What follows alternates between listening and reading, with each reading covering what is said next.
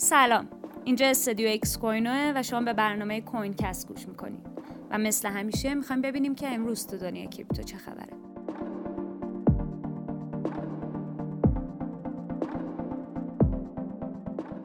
کوینکست امروز رو با خبر راه اندازی پروژه جدید و جالب شروع می‌کنیم. پروتکل جدیدی با نام Ethscriptions با الهام از بیت کوین Ordinals روی شبکه اتریوم راه اندازی شد. این پروتکل به کاربران خودش امکان ایجاد NFT و های دیجیتال دیگر رو به روش جدید ارائه می‌کنه. Ethscriptions توسط پایه‌گذار وبسایت Genius که با اسم مستعار Middlemarch فعالیت می‌کنه توسعه داده شده.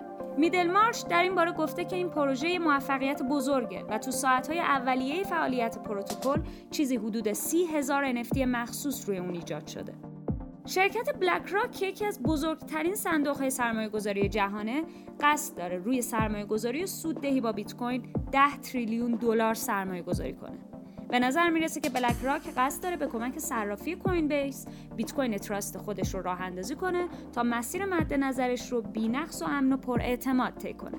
حالا که داریم در مورد بیت کوین صحبت می‌کنیم جالبه که بدونین dominance بیت کوین شب قبل برای اولین بار در دو سال گذشته به بالای 50 درصد رسید. این به این معنیه که بیت کوین به تنهایی نصف بازار یک و یک دهم تریلیون دلاری ارز دیجیتال رو به خودش اختصاص داده. به نظر میاد که درخواست مجوز راه اندازی ETF اثبات بلاک راک یکی از عوامل اصلی افزایش قیمت و دامیننس بیت کوین در طی چند روز گذشته بوده.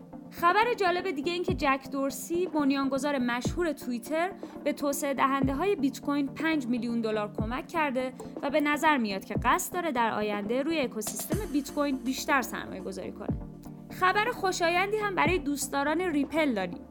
مدیرعامل ریپل اخیرا گفته که پرونده SEC و ریپل داره به آخراش نزدیک میشه و همونطور که می‌دونید روند پرونده هم به نفع ریپل پیش رفت و باعث شد این رمزارز افزایش قیمت خوبی داشته باشه. البته که ایشون دوباره در ادامه حرفاش گفته این پرونده فقط شروعی برای مبارزه بزرگ برای افزایش شفافیت قوانین بازار ارزهای دیجیتال بوده. خبر آخر امروز رو هم اختصاص میدیم به پروژه ریال دیجیتال. مدیر روابط عمومی بانک مرکزی توقف پروژه ریال دیجیتال رو تکذیب کرد و گفت فعالیت های مرتبط برای راه اندازی این پروژه همچنان ادامه داره.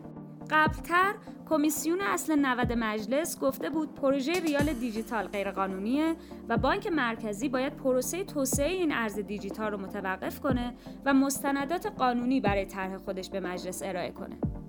ممنونم که همراه هم بودید. تا کوینکست بعدی خداحافظ.